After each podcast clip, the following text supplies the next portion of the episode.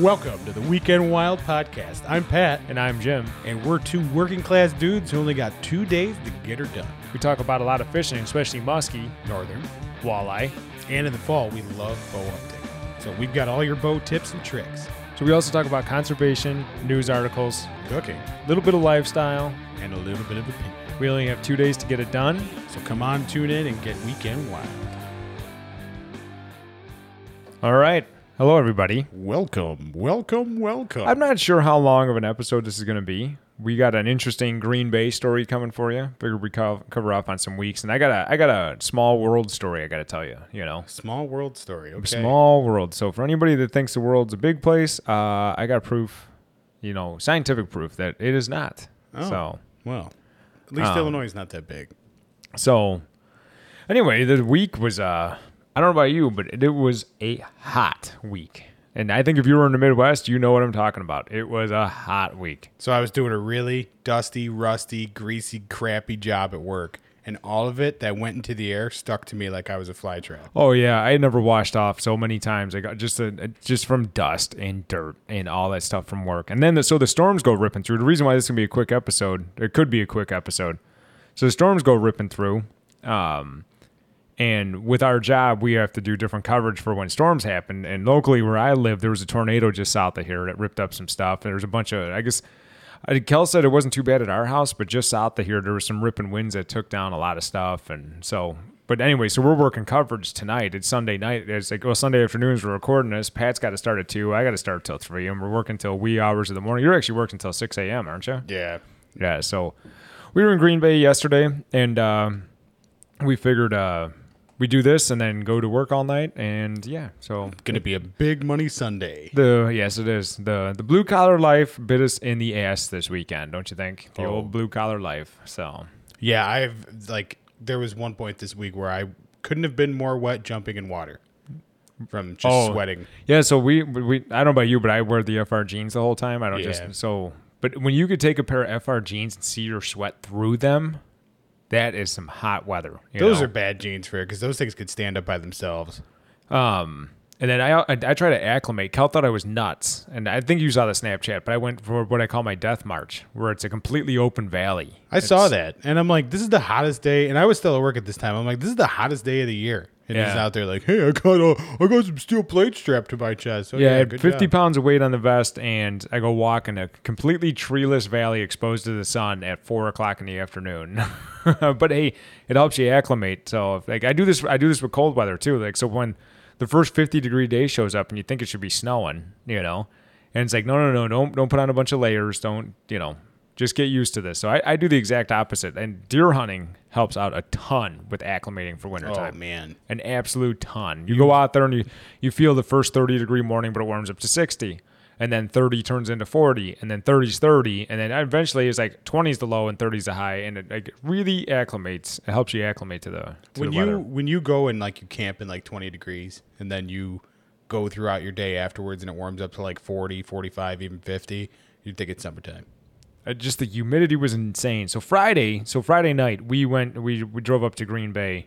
Oh, you know what? Maybe we'll get into this in a bit. Or should I just tell my small world story? Tell your small world story. Yeah, do it. All right. So our buddy Brad, Pat worked with him for a little bit. We actually met him through another buddy of ours, and instantly became friends. You've heard me talk about him if you're a previous listener. I tried to transfer all of my knowledge to him in a matter of a week, and I didn't get very far. Before he left that shop. But anyway, so Brad hooked me up. I told a story on about how I burned out my C4. I burned out the drag on a C4. It turns out I didn't. I got really liberal with the oil when I was oiling up and it got in the clutch discs or brake discs inside the drag. So I took it apart. I had the whole reel apart. And as I was taking it apart, I don't know if you ever take off the little E-ring on the end of your Abu Garcia C4. Oh, you don't have a C4, but C3s, I think they all have the same snap ring. And it says little E-ring on the end, and I'm usually good. I've taken these off a bunch of times. I got this little electrical screwdriver, like an insulated screwdriver, taking apart circuit boards. I stick it right in the open part and pop right into my hand, no problem. Well, this time I thought I heard a pop, and I look and I touch it, bing! E-ring went flying. And this is one of those where you're dead silent for a split second, and you're like, where did and you hear on the other side of the room, you're like, son of a, So I'm on my hands and knees with my cell phone light, And I remember Brad telling me about a friend of his that rebuilds musky reels. And he's got his own little side business where he will go through entire musky reels. All right. So I texted him real quick. I'm like, hey, because I wanted to use that reel this weekend. I'm like, hey, find out from your buddy if I can get that e-ring somewhere local. The answer is no, by the way. If you guys had this happen, you're ordering that e-ring. Because I checked at Ace Hardware. I checked it into work. I checked at a lot of places. I could not find an e-ring that small. This thing is micro. So anyway, he goes, here's his phone number. Just text him. Tell him what you need. So I text him. His name's Mike. I'm not going to tell his last name, you know. You can figure that out if you want. So I'm texting him back and forth, back and forth, back and forth. He says, I love listening to your podcast because you guys talk about a lot of the same spots I grew up with, you know, like Angler's Outlet and, you know, all these like local things to us that we just kind of know, you know. I'm like, really? Where are you from? And he's like, Chicago Ridge. I'm like, dude, I grew up in Worth, you know. So we got talking, chit-chatting back and forth. And I'm like, dude, you were in a class a year ahead of me, and it was one. He's a year older than me in school. Mm-hmm. Like no kidding, small world. But blah blah blah. So it's just funny that I met Brad through a dude that works in a shop that I have nothing to do with. Me and Brad instantly became buddies. Brad introduced me to a buddy that moved up by him, and it happened to be a guy I grew up with. Just full circle, you know. What are the chances? Went to the same school. Yeah, like that's. And between us and all of our siblings, like we know everybody from this whole 5-year stretch. Oh yeah, that school was small enough where you can know a few classes around you, kind of thing. Yeah, well, yeah. But yeah, it was just a small world that this guy I haven't even like heard his name really in 20, 25 years, whatever it's been. And yeah, and then there he is. He's rebuilding musky reels. But anyway, with his musky reel thing, I told him I'd give him a shout out because he sent me. So I told him what I did, and he's like, "Let me look into it." And he sent me a schematic of all like the parts breakdown of the whole reel. He says, "Do you think it's this number here?" I'm like, "That's it, that's it." He says, "I have one in stock. Let me know if you need one." Blah blah blah. I've never actually used his service. Obviously, I probably will. I probably when it comes time to it, if I don't feel like doing something, or if he's got parts, or if I just want it rebuilt, I'll send it. But if you guys want to go look up his business on, I think you can only find it through Facebook. I'm not sure. That's how I found it. But it's called Musky Money Reel Services. Musky Money Reel Services is his business, and he's a mechanic just like us, but he does this on the side. I mean, that's how Brad knew him, was through the shop he worked at, you know. But he's an actual mechanic of some kind. I'm not exactly sure what he does up there, but then he also does the reel mechanic stuff. And I started following him on Facebook, and he actually put some interesting little pictures. Like I just saw one of a little brass gear that's in these Abus that strip out, you know. And he's like, the littlest things cause the biggest problems and stuff like that. But real small world. I'm you know, it's kind of interesting texting him back and forth. But he helped me in a big way. I found the snap ring, and yeah, I just wanted to throw that out there. It was just a small world. Yeah, good job. I told you the guy's last name. Do you remember him or no? I do. Absolutely, I do. Oh, okay. Yeah. Putting a face on a name from, say, 20 years ago, that's tough. But I'm pretty sure we played baseball together, too. I'm, like, very sure. But, yeah, it was just a small world. But Musky Money Reel, if you guys have a like, Bushlight Billy stripped out a few fishing reels over the years from backlashes and stuff. So they'll probably end up sending them up to him because they're still very good reels. There's something stripped out in there, you know. But he'll... We'll probably get in touch with him, and yeah, so go look him up, Musky Money.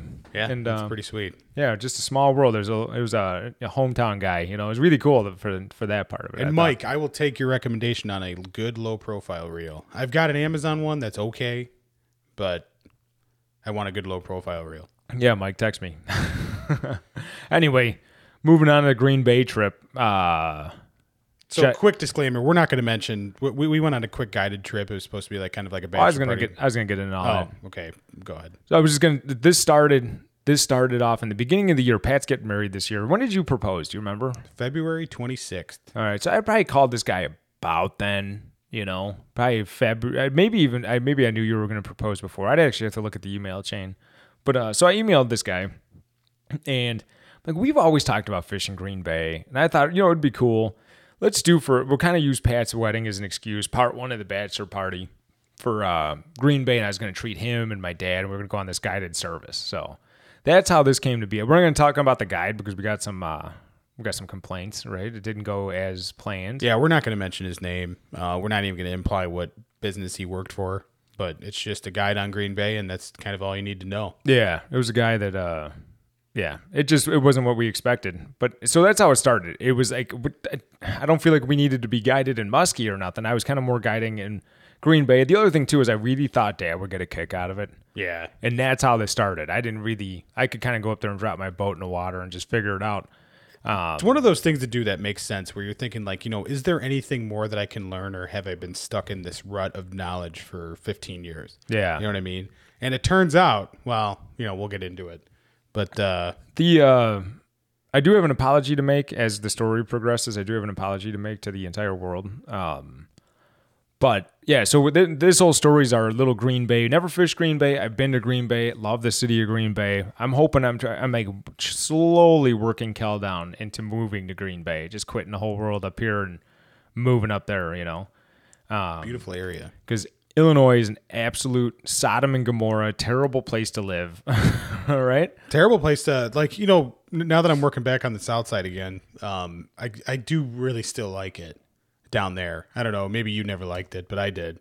I never really knew what there was to like about this state to live here. It's just you live here as a result of like a grandparent, great-grandparent decision. Somebody moved here once upon a time because there was work, and then we never left. And it's like, why do we still live here? Well, you go to the gas station. There's a blue-collar guy that speaks English behind the counter, and you're like, all right, yeah, I like this. Yeah. You know? And I don't know. It just seems like that place is going there more and more, you know, now. And then where I live now is kind of going the opposite way that I thought it was. Well, just for instance, anybody that doesn't know about Illinois, the first thing the governor we have now, he got into office, they swore him in, he turned around and told everybody, hello, everybody, I am doubling your gas tax. Doubling it right now. Oh, and also your vehicle stickers, he like doubled those too. Oh, and then during the next election, I'm going to claim that I froze the gas tax, when really all that means is that I stopped raising it at the rate that I was raising it, which was a lot. Yeah. And then, but it's like he froze this gas tax that he was the one who put in, and they're still electing these people. I remember seeing that ad on TV, and it's like, he froze the gas tax. I'm like, wait a minute. So you mean he doubled it and then stopped doubling it? Like, okay. So, but then you go to a city like Green Bay, and you're like, ah, oh, man, I just have this calling to be around this area. I just feel like I belong here. Caitlin 100,000% disagrees, but I am a northwards person. In and out. Oh yeah, I could. Man, if there was work in like north central Wisconsin, northwestern Wisconsin, for like my kind of work where I can actually make a good living at it, I would. That's what my attraction to Green Bay is there's industry and there's nature all like within a 30-mile stretch. Green Bay is like the front door to the Northwoods, in my opinion. Yeah, everybody can have a different definition of that, but. To me, it's like the front door to the Northwoods. You're right. Like when I'm driving, like if I'm going to Minocqua, for instance, like I really start getting that Northwoodsy feeling around Stevens Point is where I start getting that, you know, Portage. Portage kind of is still like the Wisconsin Dells to me, but by the time I get to Stevens Point, I'm starting to get that. Oh, it's starting to look like the Northwoods over here. And then it's always 100% a winter wonderland up there in the wintertime, and I love that too. But they got real ice for real ice fishing. It's not like what I do around here where it's like, oh man, look at that. It's going to be 20 degrees for 3 days in a row. We might have an inch and a half of ice if we all spread out and, you know, only use the ice snow. They got real snow, like actual, like, oh yeah, it snowed a bunch yesterday, snow, and we're gonna get more tomorrow. Like it's real, you know. Like down here, might get a foot, might last 2 weeks. You know, you might get a foot, it might last a month, but like most of the time, we don't really get that much snow down here. Anyway, so let's move into this Green Bay thing. So we get up there. We the guy texted me the night before. We're gonna meet him at 5:30. So we get to the launch. So first of all, the way this worked is we were supposed to go with my dad. I did have some medical stuff going on, so he's like, I'm not going to come just in case. And we're like, okay. So we had, as we told you guys on a podcast like a week or two ago, we had Bushlight Billy. Well, he dropped out last second. And so quickly, Nick, the diving mailman, rose up to the challenge. The diving mailman. I like that. He's the diving mailman. He's the one we told you that goes in after every lure that breaks off, you know? I really expected him to go in after that bucktail he lost. I was really like kind of, I think if it wasn't like three footers out there, he would have. But anyway, so the diving mailman came with, and he was happy to do so because that guy could just, like, you put him on a boat and you give him a rod and a reel with a lure, and he will just cast. He will cast until his arms fall off. Right now, I'd put $20 on anybody that listens. I have a guy that can outcast you, like, cast for the day. Yeah, I have a guy that can outdo you. He was upset when he had to pee. Yeah, like, it was in his way. You never see him, he never took a sip of water. Never say it down and take a break. Nothing, you know, look around at the birds. Nothing. And me, yeah, sometimes I just got to like stop what I'm doing for a second, go take a sip of whatever I'm drinking, and then like just kind of stare up at the sky, look out at the horizon. Yeah, I only need about 2-3 minutes at a crack when I do that. Yeah, you know? And Nick is like, you know, cast. And then you take a break later, and he looks at you like, why aren't you casting? Yeah, you know? Like we were just about to get a fish. But anyway, so we were lucky we had the diving mailman fill in, right? Yeah. Oh yeah. And I told him, I'm like, dude, I'm very, very thankful that you're here. Thanks for doing this last minute. He did it. He's the ultimate guy to bring fishing. He just really is. So. Oh, I told him if I have to do a fishing tournament, he's going to get the invite first because you need a guy that can stay in a boat and can throw casts. Yeah. He's tough in the cold. He's tough in the heat, and he throws casts all day. You know, so I was happy he came with. I really was. I knew he would, as much as you could get out of this, he would get. So we all show up there, and go ahead. Did you describe the conditions out there? All right, so we get out there, and like, you know, we're looking at the water before the break, and we're like, okay, this is kind of nice, ain't bad. And then the second you get out the break, the real world smacks you in the face, and the waves. To me, I'm not on that big water. We're on big water all the time. Not Green Bay size. Not water. Like this. And the waves were, I would say, 3 to 5 footers. Oh, yeah. Some of those, like you said, there were some random rogue waves. So, actually, let's back up a second here. So, if you're living in the Midwest, you know the heat wave we had last week. And then, so you know that storm that showed up Friday night for just about everybody. Everybody in the Midwest got blasted with a storm. And so we drove all the way up there that night in that storm. So the conditions we're facing the next morning are the post-frontal conditions off of that storm. Which are pretty solid wind. I think that one was out of the northeast, so it was blowing down the whole lake. So the waves were probably 3 to 5 feet, real chop, and white capping too. It's not like they're just rolling; or they were white capping. There was a couple of white caps that like crested right on top of the side of the boat. Oh yeah, and so this 18-foot boat, 20-foot boat, fully loaded down with 4 dudes, is bobbing and weaving, and I couldn't stand up straight for the first hour and a half, 2 hours. I was like holding on to the seat. Nick got a hang of it in about 15 to 20 seconds. I know you were looking pretty good back there. I was fine. Every now and then something would throw me off. It would add an extra foot or two to the waves you were getting used to, and then it's like, whoa, you know, or you're like, oh, I dropped something. Let me bend down and pick it up right as a wave smacks the back of the boat and tries lunging you off the end. Yeah, oh yeah. The one time he actually started reaching for me. He thought I was going right off the back. So this is the stage where we're getting to where we're going. We didn't really have to go that far from where we launched, and we're thinking, okay, this is the insight that we're going to get. This is the holy grail of something that we're going to learn. Nope. Same thing. Bucktails at weed beds. Been doing that recipe my whole life. Yeah, what we were really thinking is because like none of us, we all like learned musky fishing on our own and never really fished by anybody that did it. Weren't really taught by anybody that did it. We just kind of figured it all out on our own years ago. And some of the tactics, you know, you do over and over again to not catch anything. And then finally you start switching tactics and you start catching fish. But anyway, so we're like, we're going to go learn how they do this in Green Bay. We're going to go see how they do this in Green Bay. And because I had my own ideas of what we were going to be doing before we got there. And so we show up at this weed bed, and he puts on double-bladed bucktails on. There's 3 of us fishing. 3 of us were throwing double-bladed bucktails at these weed beds. It sounds like 6 o'clock in the morning, so whatever. And I'm thinking we'll do this for a little bit, and then we're going to drop a little deeper. We'll probably start throwing some cranks in a little bit, and then we're probably going to start throwing some big rubber. And no, we just kept resetting. We casted. The wind slowly died out through the day to the point where it was just flat calm, you know. And we casted a 5 to 6 foot seaweed bed with bucktails all day. And I'm like, now, so granted, he's the guide. You paid him. He's in the boat. You're in his boat using his stuff. And it's like, you're not really going to be like, hey, I think we should do this. Hey, I think we should do that. I was kind of there to learn. Yeah. How about like some 10-foot diving stuff? You know, like not, you know, you can't say that to this guy. I just didn't want to, we hired him to be the pro. And then, but I quickly figured out that he wasn't a musky pro. You know, he knew some of the bullet points to get you on musky, but like times are tough now. We're post-frontal conditions. The wind's blown out of the northeast, which is always a terrible wind to fish. A pretty unique situation, really. It really, like the first 3 hours of the day was actually a pretty unique situation as it comes to musky fishing. So we really thought that we were going to get our money's worth that day. It seemed right that it just seemed like all perfect conditions for all this to work, you know.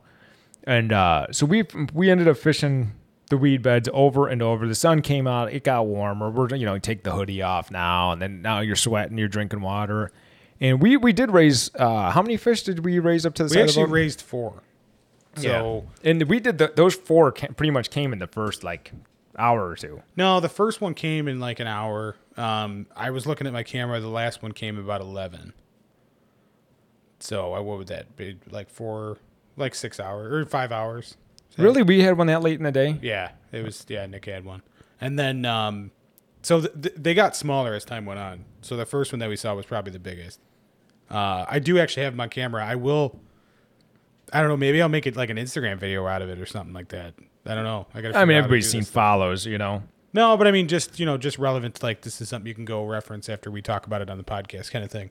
But yeah, we did raise some fish. Or we got high spirits, but at the same time, you could tell that those fish were they were more curious than actually interested. Oh yeah, they were like little puppy dogs chasing. They're just coming up and looking like, ooh, that's shiny. What does that look like? What does that look like? And and then they get up to it and then spin around and they're gone. The one thing I want to make a major apology. I still believe pretty much what I said, but I do have an apology. Is we learned LiveScope. Like I learned a lot about LiveScope yesterday. Whatever he had the Lowrance version, so whatever they call it, he told me what the Lowrance version is, but I call it LiveScope. LiveScope is awesome. It is.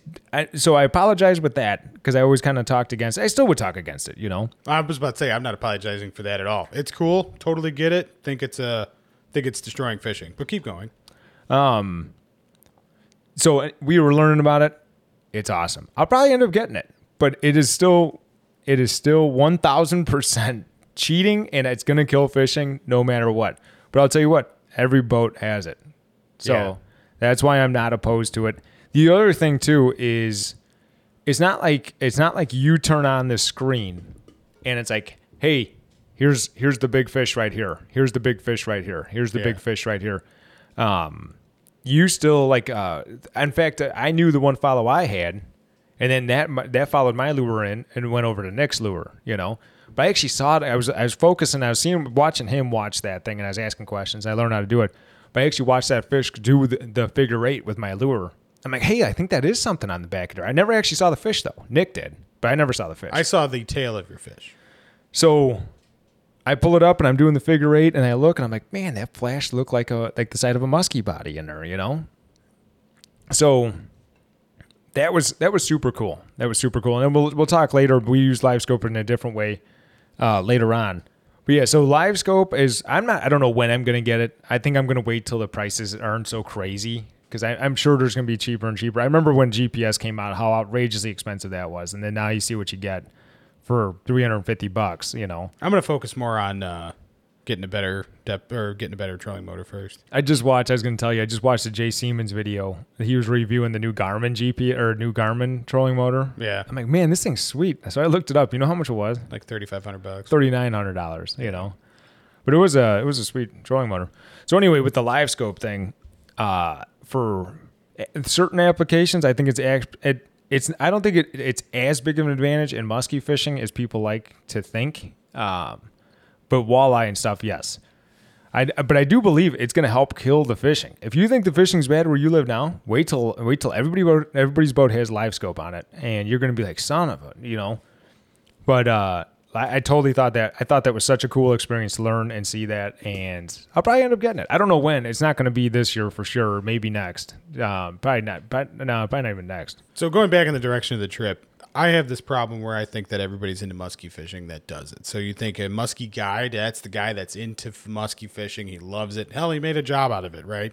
Got to stop thinking that these guys are just as interested as the people that you hear on like Musky 360 and stuff like that. Yeah, like when you watch, some of these YouTube channels or like the one guy we grew up knowing, like he was a local historian and like that's what I was expecting was that guy. Yeah. This would be like the person who like primarily likes to bake and will show you how to cook some stuff sometimes. And that's the angle we got. So he just knows this one time a year recipe for musky fishing and he did that until we were blue in the face. We didn't get a fish in the boat. And I feel like there's a better way to dial that in, LiveScope or not. I just feel like there's a better way to dial that in. So we did the standard. If you are a musky fisherman or done it even one time, there's a like 99% chance you took a bucktail and you threw it over the top of a weed bed and pulled it in, and then you did that all day and didn't catch anything. All right, there's a good chance that if you're mildly interested in musky fishing, you've done exactly that. So we hire a guide, and then we're like, granted, remember, we hired a guide. I was really thinking about just treating dad, you know, and then I figured this would give us a chance to get out in Green Bay, see how everything works. And we paid this guy a lot of money to do the thing that doesn't work that we've done a million times. Yeah. And the one thing I just couldn't believe was we never switched tactics. We never, in that day, we started off with the windy stuff on the windy shore, and I'm like, okay, this makes sense to me. I could definitely see this working. But the first part of the day, yeah. But after the sun came up and got warm and the wind started dying out a little bit, we never even entertained the fact that we're going to switch spots and switch tactics, you know. And that is the part that really, like, I think I could have guided this boat a little better today than this guy, you know. The other thing, too, that kind of blew my mind is you talk about squeezing 5 of your boats cost-wise into this one. I'd rather go with my boat all day. I don't know. Me too. His boat was obviously better for the conditions, and it was a better boat, totally. I was thinking when we were out there, I'm looking at all the tech that he has on his boat. Like, you could probably apply for the job of an IT guy after you learn all that equipment like that. Because he was very knowledgeable on his electronics. Very, very, very knowledgeable. All the different settings and all the different ways you could view things, and it was a very high-tech boat. I don't know how many screens total were on that boat. 6? I want to say I counted at least 4. Well, there was... How many were up in the front? 1. Okay, so then there was 5 screens. There was 5 screens total. A lot to look at. That's the one thing that I don't like about the way modern fishing goes is you're staring at a screen all day. Oh, I'm with you. I'm with you. But, so it's like you get out here to get away from the TV and you just end up watching more of it. I was just impressed with the amount of different, because like it's a different skill now. So the skill before was using your knowledge of different patterns and like your experiences before to find the fish, but now the skill comes in knowing how to run this tech in your advantage, you know. And the original fish finder was kind of a gimmick because it would only see a fish that was directly under you, and it gave you a little beep, and then it showed you this fake fish image at whatever depth. You know what I mean? Yeah. Like that's what it was. Yeah. So that's innocent enough, in my opinion. So anyway, so then this guy, he said a couple other things, and that just really started getting me second guess what he knows about Green Bay. And some of them I was really, I don't know if you want to get into the main one. I really don't want to discredit this guy too much. He was clearly an outdoorsman. He knew what he was doing. But I just don't think he was into musky that much. It was just part of his sales brochure. Yeah, well, I got a feeling that he's a walleye guy that also gets questions about musky, so he turned into musky. Yeah. You know, and he just didn't seem to love the musky fishing as much as the walleye fishing. The other thing, too, like, he may have just been different with us because we must have made it known that clearly we're musky fishermen already. We just don't musky fish here. You were spitting out a lot of your knowledge in the back of the boat. Oh, really? Yeah, like when it came to reels, lures. So maybe he just figured out, I don't need to tell these guys the normal stuff. I don't know. But he just didn't seem to love it as much. He didn't say a whole lot about it. We never changed tactics. So maybe that's just what it is. But because we don't have that much time left before you got to leave for work. Why don't you get into what happened at the end of the day? So real quick, one thing I wanted to say was the one thing that made me knew he wasn't a true musky fisherman was he was not read in musky literature like at all. Oh, yeah, definitely. So he didn't care about any stuff online. He didn't care about books. He didn't care about nothing. Yeah. So it was the guy that was not very well read as it comes to musky fishing and nothing else. This guy, I think he was actually a pretty good outdoorsman. But he was when he was telling us about all the other stuff he did, that guy is very credible. Yeah. Very, very, very credible. He seemed like a very legit outdoorsman. So he does a lot of other stuff too. But so then what would it be, about 12:30? He is taking another client out later in the day. So he throws out a walleye thing, and he's like, hey, we're going to see if we can get some of these, you know, if I can get the walleye it's right like here. A jig and wrap. Yeah, like ice fishing jig and wrap. So this guy pulls up a walleye in no time. Yeah, he pulls up, 3 casts. He was standing back there with me, and within 3 casts, bam, a sizable walleye on. And Pat turned around like, did you just catch that? You know? And this guy was like, you guys want it? And I'm like, yeah, we want it. Like, so threw that thing in the boat. And then all of a sudden I was like, dude, rig me up. I'm going to do this too. So I had a couple on that I lost. I think the hooks were probably a little too small, to be honest with you. Me and Nick kind of looked at each other like, yeah, let's put this musky stuff away. Screw it. And I knew past at 10 o'clock in the morning, I knew the musky chances were over. I know you get you paid to be there. So the guy's going to keep you out there trying, but he could have been like, hey, I'll tell you what, guys, you're not going to catch any fish between now and the end of the trip. We could stay out fishing because you paid for it. But I'm telling you right now, if you want to take it easy, you're not going to catch anything in the middle of the day. So in this 1 hour period, we caught about 30 gobies, about 4 or 5 sheephead, and 3 keepable walleyes. Oh, and we kept the walleyes. Very nice. All over 21 inches probably. Yeah. Oh yeah. No, these were the biggest walleyes I've seen in person because I don't really walleye fish. I'm not a big walleye guy. I might become one after tasting that fish yesterday. But anyway, so we get home. I was like, Jim, you got anything? Like, I'll go buy a cooler and ice, whatever. First of all, thank you for buying that ice. Jim shelled out like $12 for ice yesterday for me to keep these fish. No, that was cheaper. It was like $5 for ice, I think. Oh, but a lot of money for ice anyway. So we get the ice. Jim's got this random box in the back of his truck that we throw these fish in. Keeps the ice pretty well. It's one of those little sportsman's boxes because we're all like, what are we going to bring these home in? We got a 3.5 hour ride home. What are we going to bring all these fish home in? And so luckily I had the sportsman's box. All it is a box to keep something that I don't want to get wet in the back. I throw them in there. Totally forgot to bring that, by the way. That's okay. I was using it for a grill box, and then I ended up not. That's how it ended up in my trucks. Because every now and then I'll throw a jacket, and it's like, oh, I want to keep this off in case it rains, so I don't want to be on the bed of the truck. So I was all excited. I was super pumped because I've been spending the bulk of my time musky fishing, and you don't get to keep any fish musky fishing unless you're into pike. But so we get home, flay these fish. Nick taught me this trick about the cheeks. Oh, yeah, yeah. Because obviously I don't flay walleye ever, so taught me this trick about the cheeks. Went in, fried some up. I didn't fry them; I sautéed them more like a little bit of olive oil and then some seasoned salt and some lemon, and it was awesome. It was totally awesome. I got a lot of meat out of these things. So back to the LiveScope conversation. That is where this is. I'm going to do it myself. I'm not saying you shouldn't. I'm going to do it myself. But I'm telling you, that is where the cheating begins right there. So we would point that LiveScope out over this rock hump we were on. And I'm like looking at the screen with him, and I could see, oh, there's lines in the water. Okay, there's something grouped up there on top of that rock. Okay, so we throw it in, and we had it. We'd catch fish. It was that easy. Don't cast till you see something on the screen. Oh, there's something on the screen that tells you how far out it is. Boop, fish. So... my thought on this will be my final thought for a while on LiveScope and, heavy electronics in the boat is if one person has them, everybody's got to have them. Cause if you don't have them, then you're the bad, then you're the poor fisherman on the block and you're not going to be catching as much as everybody else is. I could just, the argument I always had is I could tell you right now, like just the amount of casting you would have to do before you found a pot of fish. Now you don't have to cast, you just find them. My argument is if you want to make fishing better for everybody, nobody has it. Full stop.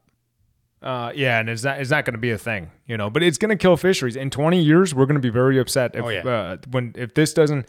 they don't start putting more money into it. That's why there has to be some sort of usage stamp or something that goes directly back into fisheries. But if you just look at reproduction rates today, and then in 20 years, it's going to die. I don't know about die, but you know what I mean?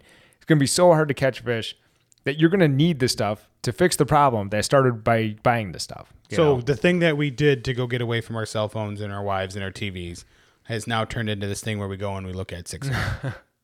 But anyway, so that when I saw that thing in action, I'm like, man, this is pretty cool. Even Nick was like, dude, I want one right now. Give me that thing now. Give it to me now. And Pat's still being, the crusader behind not getting it, But yeah, I'm a little angry with that whole you just see there's that little blip there, that's a fish, and you're like, man, this guy told us on one of the 4 follows, he told us about the one that came in on mine.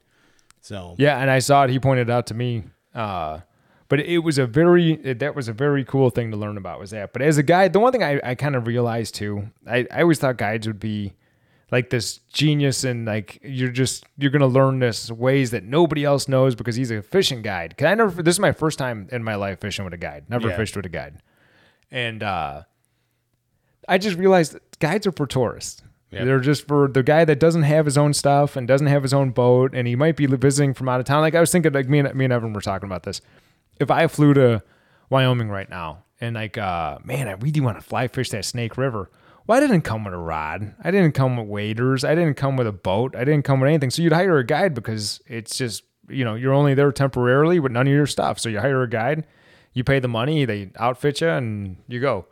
But for musky fishing, I don't ever need a musky guide again. I just don't. It's not that I don't ever need a guide again. It's that we need to research them deeper. And so if you want to add plays to your playbook, you need the guy that has a different playbook.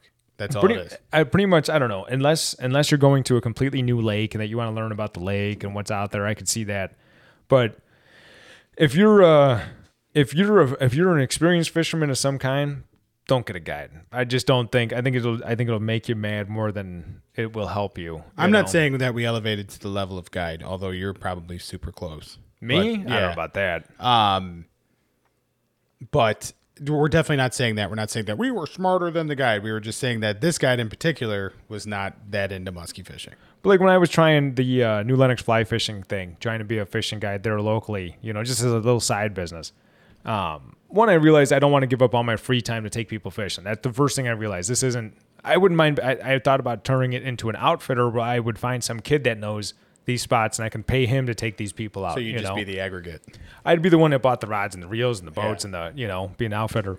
But the one thing I did a lot different as a guide for the few customers I did bring out is I had stories backed up. Oh, we're on this body of water back in this time that they channeled this. So when the fishing was slow, I had all kinds of history lessons where everyone's like, really? I had no idea. Oh, okay. You know, he didn't do any of that. There was no like, oh yeah, hey, let me tell you this thing. Did you know back in the day this, or did you know that, you know, the deepest spot? No, there was no trivia, no stories, no facts.